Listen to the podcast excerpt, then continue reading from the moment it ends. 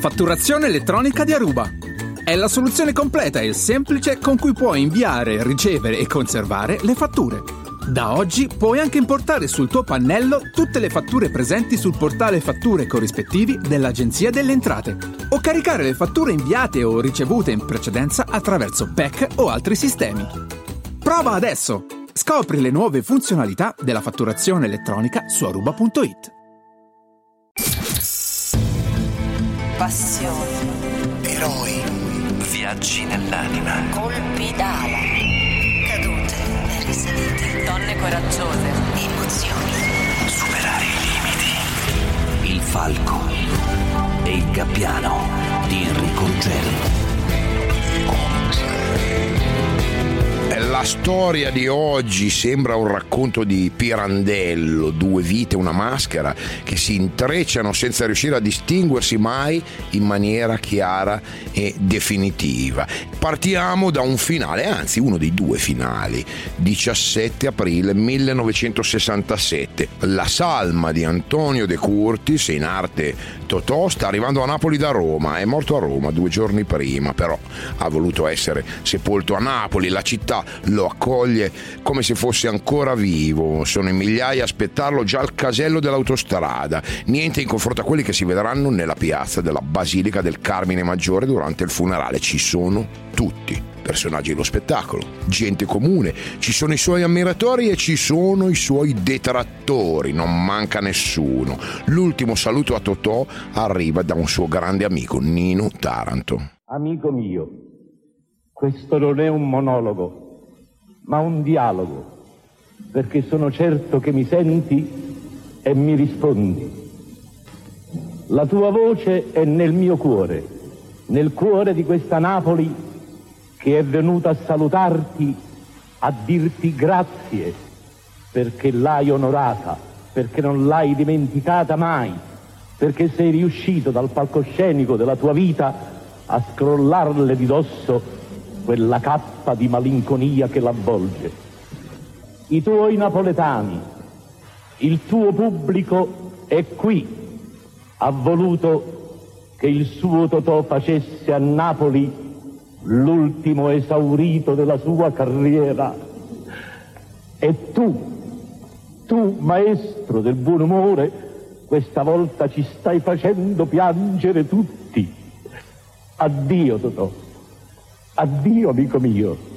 Napoli, questa tua Napoli affranta dal dolore, vuole farti sapere che sei stato uno dei suoi figli migliori e non ti scorderà mai. Addio amico mio.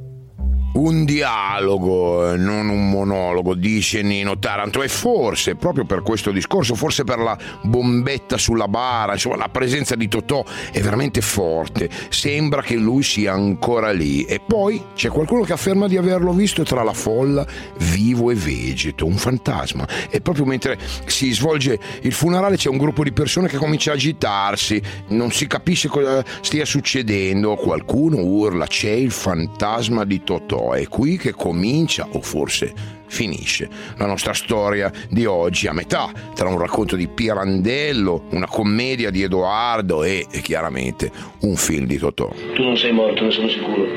Sotto il letto c'è il contrabbando. Ma non ti arresto. È sacrilegio toccare un morto, ma è più sacrilegio ancora toccare un vivo come te. Dammi la soddisfazione di muoverti.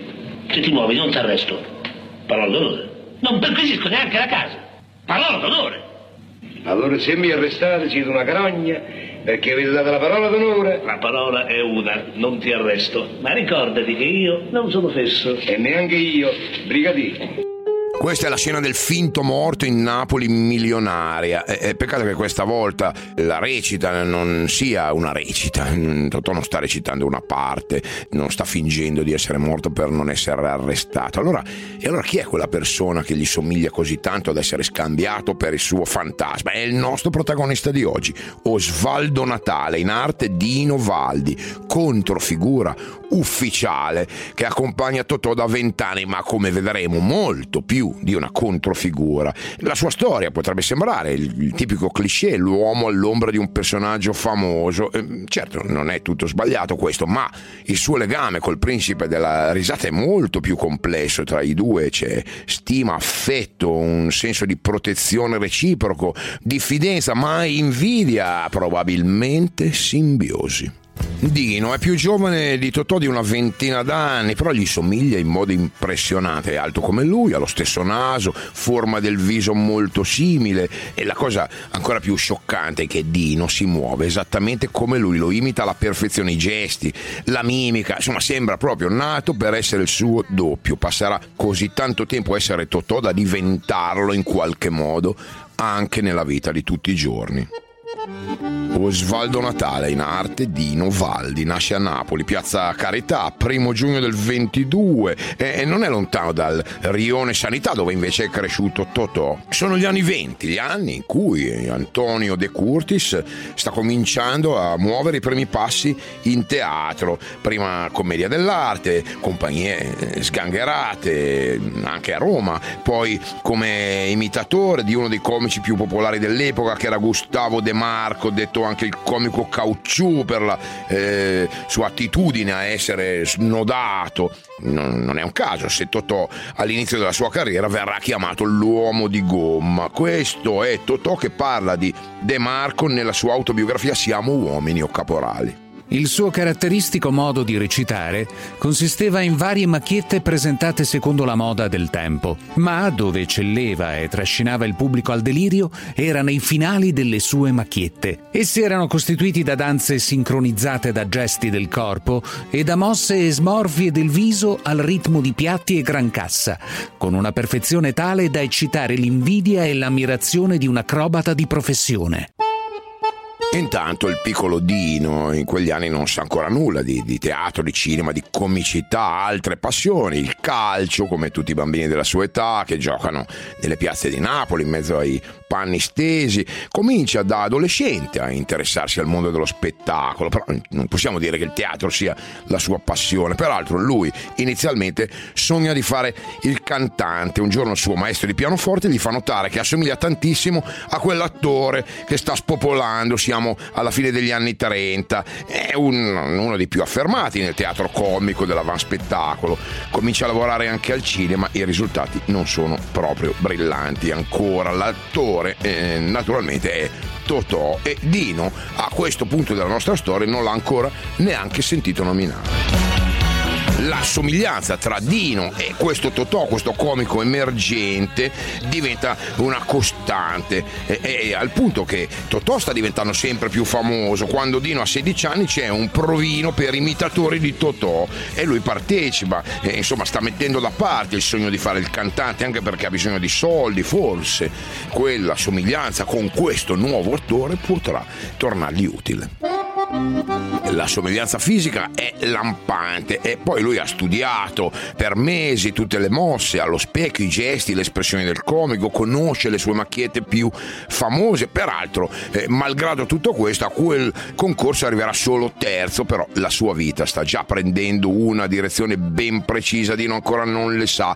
Le scenette di Totò gli riescono molto bene, è apprezzato, comincia a esibirsi a Napoli, piccoli teatri di periferia, poi si eh, sbaglia sbarca a Roma e, e, lì comincia a trovarsi di fronte a un pubblico più ampio. Lui imita Totò così come Totò imitava il comico Cauciù agli esordi e nel frattempo Totò sta sviluppando personaggi diversi, sta crescendo, arriva a teatro, ne viene acclamato, eh, arriva anche al cinema, eh, però lì per la critica è un disastro, anche perché in Italia è il momento del neorealismo, insomma ci sono film importanti dove conta eh, la trama, dove non conta la maschera, insomma, per la critica Totò rimane intrappolato nelle sue macchiette, viene considerato un fenomeno passeggero. Siamo nell'estate del 47, la guerra è finita, Dino ha 25 anni, per la prima volta arriva su un set cinematografico, ovviamente a Roma. È stato chiamato per girare il film I due orfanelli, il ruolo è particolare, lui farà la controfigura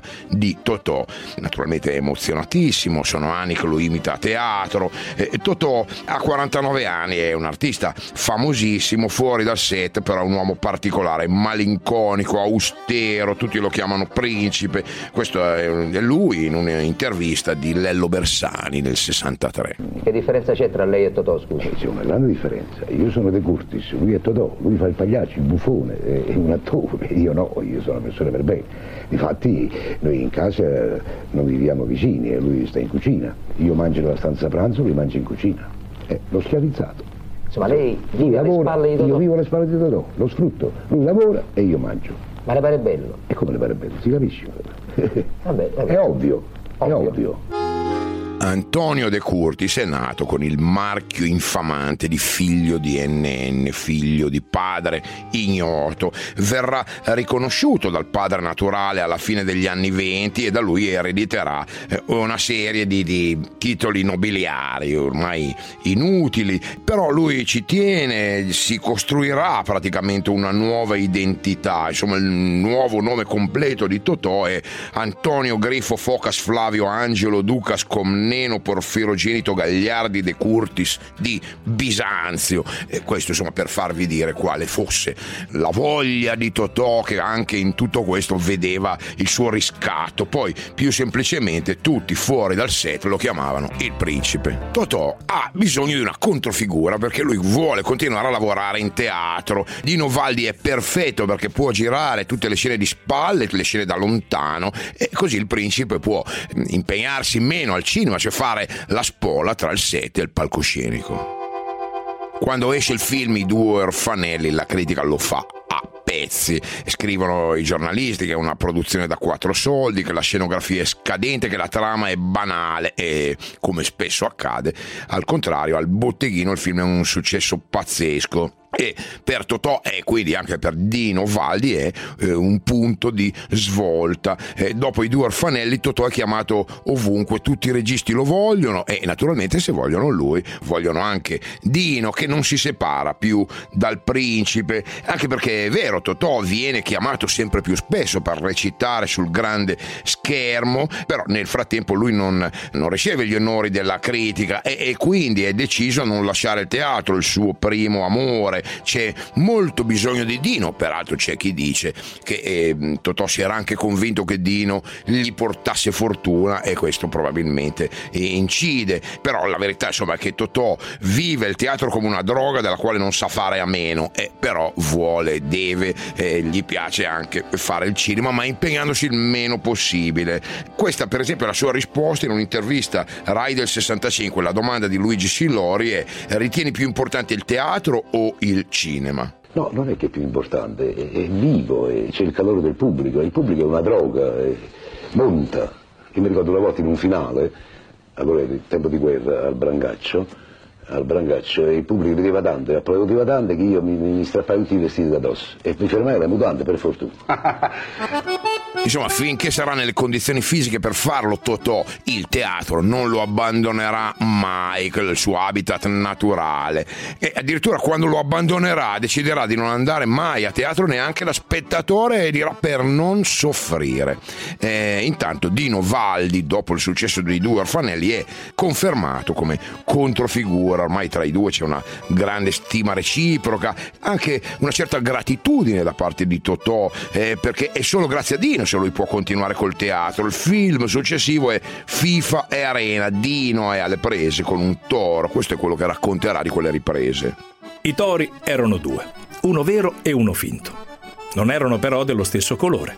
Non mi ricordo di chi fu la brillante idea, ma pensarono niente di meno di scurire quello vero. Dopo le prime spennellate l'animale cominciò a dare segni di nervosismo fino a quando si arrabbiò sul serio, ruppe le corde che lo trattenevano e in una frazione di secondo l'avvocato Mattoli, il regista, era già in cima al proiettore. Le scene più pericolose però sono quelle di un altro film, Totò al Giro d'Italia. È il primo della serie col marchio Totò, cioè col nome Totò nel titolo, si gira in posti scomodi, in esterni, fa freddo, c'è una scena nella quale Totò deve pedalare attaccato a un camioncino. E Dino ogni giorno è il primo che arriva sul set, è l'ultimo a andarsene. E anche questo è il suo regalo a Totò, perché Totò, il principe, ha problemi a addormentarsi, si sveglia tardi la mattina, non ha neanche bisogno di chiedere a Dino, il, Dino per non fargli cambiare abitudini, arriva presto al suo posto. Il falco e il gabbiano. Vi stiamo raccontando la storia di una maschera e del suo doppio, Dino Valdi, un personaggio che pochi conoscono, eppure è una persona che noi abbiamo visto centinaia di volte nei film di Totò, è solo che non lo sapevamo, non sapevamo che fosse lui, Dino Valdi e le braccia di Totò, le gambe, addirittura i suoi occhi, perché Totò sta cominciando a perdere la vista, insomma più che la controfigura del principe della risata, eh, lui è il suo alter ego. Tutto sta andando perfettamente, però dopo le riprese di Totò al Giro d'Italia, siamo nel 48, c'è qualcosa che si rompe, Dino è stanco di fare lo stuntman, di rischiare tanto, i compensi eh, non sono all'altezza del rischio eh, che lui corre. Poi bisogna anche dire che insomma, vivere all'ombra di un personaggio come Totò non è una cosa semplice, è come essere sempre in prima fila ma nessuno sa chi sei, sta passando il tempo, lui sta rinunciando alla sua carriera per amore, per dedizione nei confronti di Totò.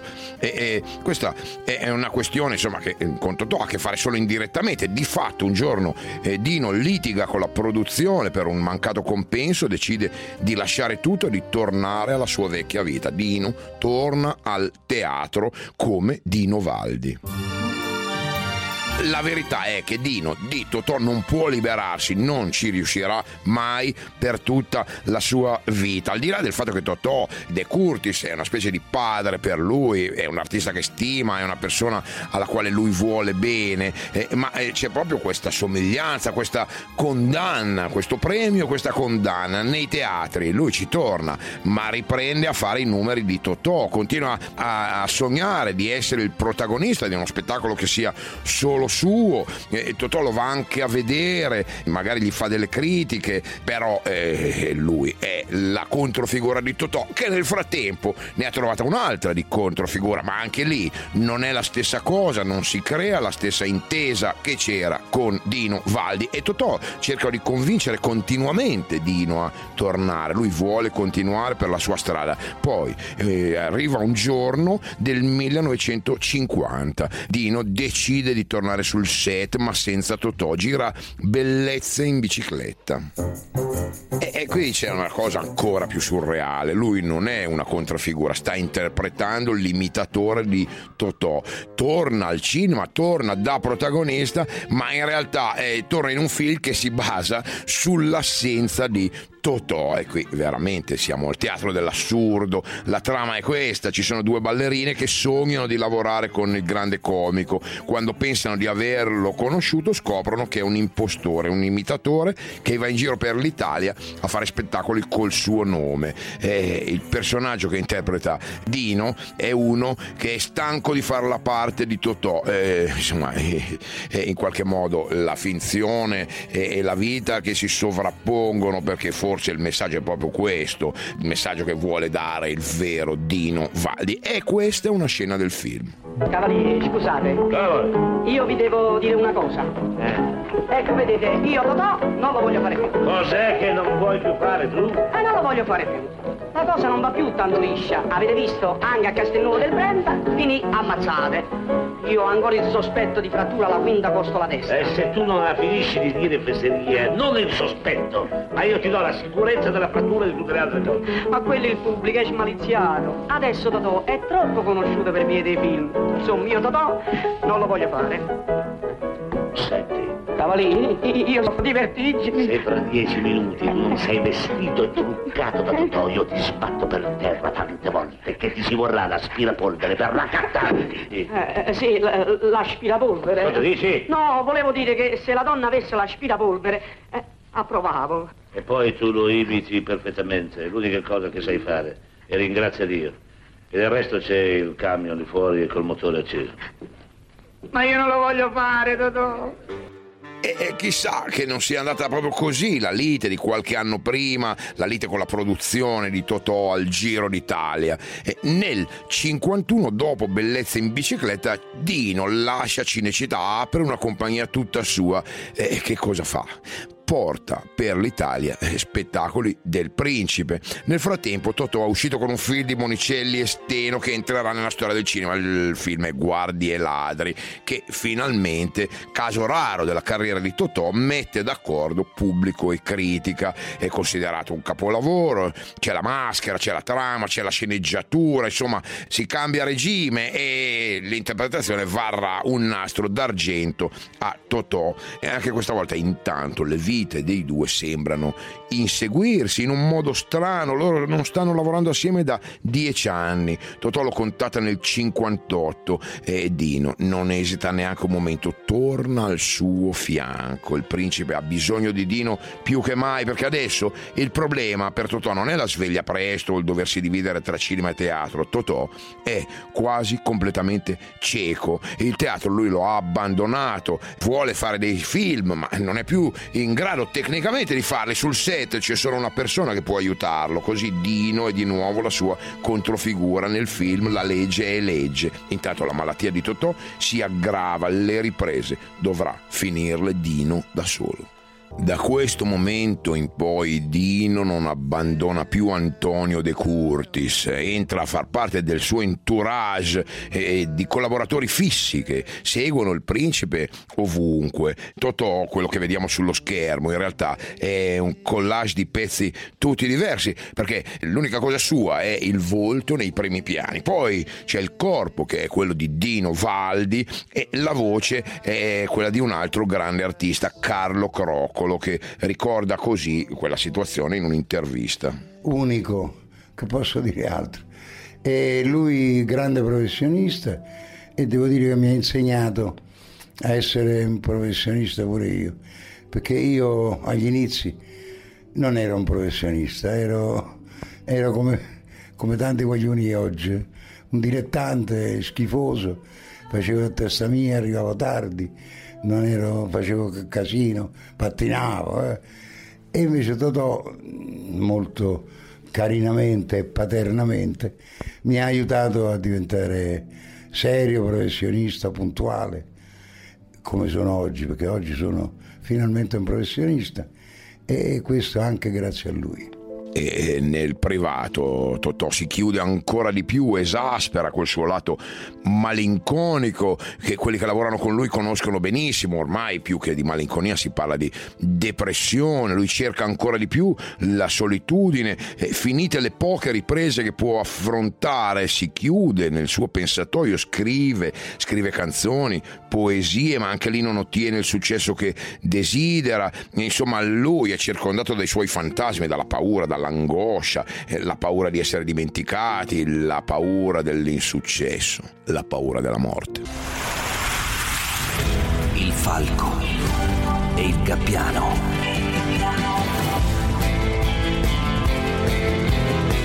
Dino Valdi è una parte di Totò, ma eh, non in senso figurato, proprio in senso letterale, perché gli presta parti del suo corpo per far sì che Totò possa far vivere ancora la sua maschera. Totò non è certo una persona espansiva, però per Dino prova un affetto sincero che non riesce a nascondere. Eh, Dino è è così tanto Totò che n- non riesce a staccarsi il personaggio e ormai le vecchie discrepanze, i vecchi problemi con la produzione sono cose del passato. Dino ha accettato l'idea di essere una sorta di alter ego, un vice Totò e non vede più, non vive la questione come una cosa degradante, la prende come una missione, è quello che tiene ancora in piedi uno dei più grandi attori della storia del cinema. Insomma, Totò è uno per il quale vale la pena di fare questo sacrificio supremo, quello di rinunciare alla propria individualità e alla propria personalità.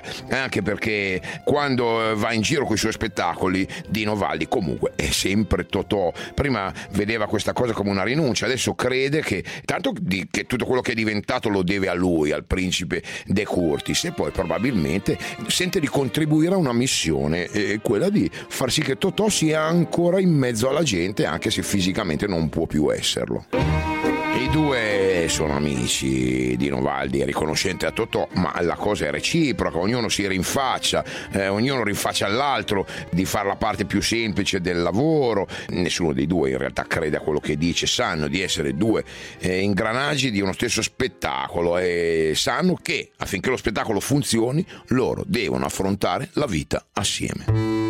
Totò è sempre più affaticato, ma è anche ossessionato, teme di finire nel dimenticatoio, accetta qualsiasi tipo di film, anche film scadenti. E questa non sarà una buona idea, non sarà una scelta vincente perché tornano eh, a arrivare solo critiche, Dino è sempre lì al suo fianco, vive ogni momento, vive le battute sul set ma anche i momenti di sconforto, Totò continua a dire che la vita non gli ha dato niente, pensate, un giorno dopo l'ennesima recensione negativa, eh, gli dice sono un uomo deluso negli affetti, posso contare soltanto sulla notorietà e anche malamente perché i critici giudicano i miei film una schifezza. Dice a Dino, sono sicuro che tu sei più felice di me. Dino è distrutto, somatizza tutto questo dolore di Totò, eh, diventa irascibile quando sul set qualcuno prende in giro il principe e la cosa succede sempre più spesso perché la gente è forte coi deboli e debole coi forti e succede ovviamente alle spalle di Totò come eh, racconta proprio Dino Valdi. Quando giravamo con qualche grande artista come Edoardo De Filippo, il principe veniva messo in sottordine, persino svillaneggiato. Tutte le lodi della truppa, regista compreso, erano per l'altro, mentre dietro le spalle di Totò sfioravano le frasi cattive. È un guitto fetente, sentii dire di lui. Non è nemmeno bravo perché fa sempre le stesse cose. Un giorno non ci vidi più e replicai furente. Invece di criticare il principe, provate a fare quello che fa lui. In quel momento sopraggiunse Totò, in tempo per sentire la mia frase. Sorrise con un'ombra di amarezza e disse: Guaglio, lassa sta, pigliamoci una tazzulella di caffè. Era un gran signore, superiore alla meschinità di chi non lo capiva, ma soffriva egualmente nel sentirsi poco apprezzato il loro rapporto eh, eh, diventa sempre più stretto. Totò si apre molto facilmente con Dino, gli confessa eh, la sua paura, la paura che dal suo lavoro non rimanga niente, di non sopravviversi. Eh, Valli lo vuole tranquillizzare, non serve a nulla, lui non riesce Totò a non pensare alle critiche feroci che riceve ogni giorno, non riesce a pensare al fatto che anche i colleghi lo snobino, tutto sembra finito e poi arriva una proposta risposta inaspettata. Totò viene chiamato da Pierpaolo Pasolini, lo vuole sul set di Uccellacci e Uccellini del 66. È la svolta che Totò stava aspettando, l'ultimo colpo d'ala. Totò è lusingato. Le riprese, peraltro, sono difficilissime per lui, sono quasi tutte in esterni. È un problema che lui riesce a girare sempre grazie al suo fidato Dino Valdi. E proprio mentre pensava che tutto fosse perduto, Totò ce la fa di nuovo, vince un secondo nastro d'argento, un Golden Globe, è un trionfo incredibile. Adesso tutti vogliono di nuovo lavorare con lui. Ci sono gli ultimi colpi d'ala per Totò, un altro film di Pasolini, uno di Nanni Loi e poi arriva il 13 aprile del 67, l'ultimo Chuck, il giorno dell'ultimo Chuck. Due giorni dopo Totò morirà per un attacco di cuore nella sua casa di Roma. Il giorno del suo funerale Dino è ancora lì, vicino a lui, quando vede tutti i registi, tutti quelli che l'avevano snobbato per una vita, tutti i suoi detrattori attori, sente un impeto di rabbia, vorrebbe allontanarli. Poi è come se sentisse le parole del suo maestro. A morte, sai che è una livella, un re, un magistrato, un grand'uomo. Trasenne sto cancello ha fatto punta che ha perso tutta la vita e pure un uomo. Tu non ti hai fatto ancora questo conto. Perciò, stamma a sentire, non fuori Steve Sopportami vicino che ti importa. Sti pagliacciati fanno solo le vive, noi siamo serie, apparteniamo alla morte.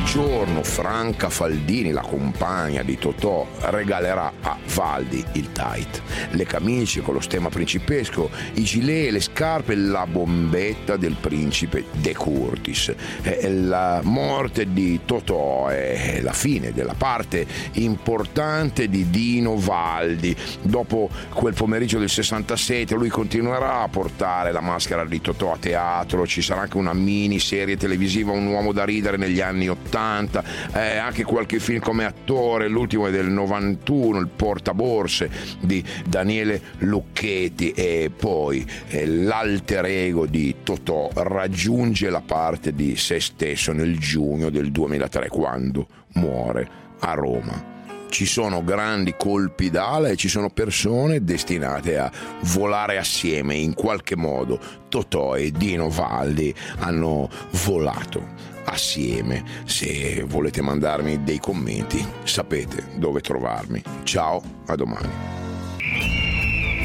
Il falco e il gabbiano, un programma di Enrico Ruggeri. Testo di Giovanni Savarese e Alessandra Nardini. Produzione a cura di Luigi Speciale e Anita Panizza.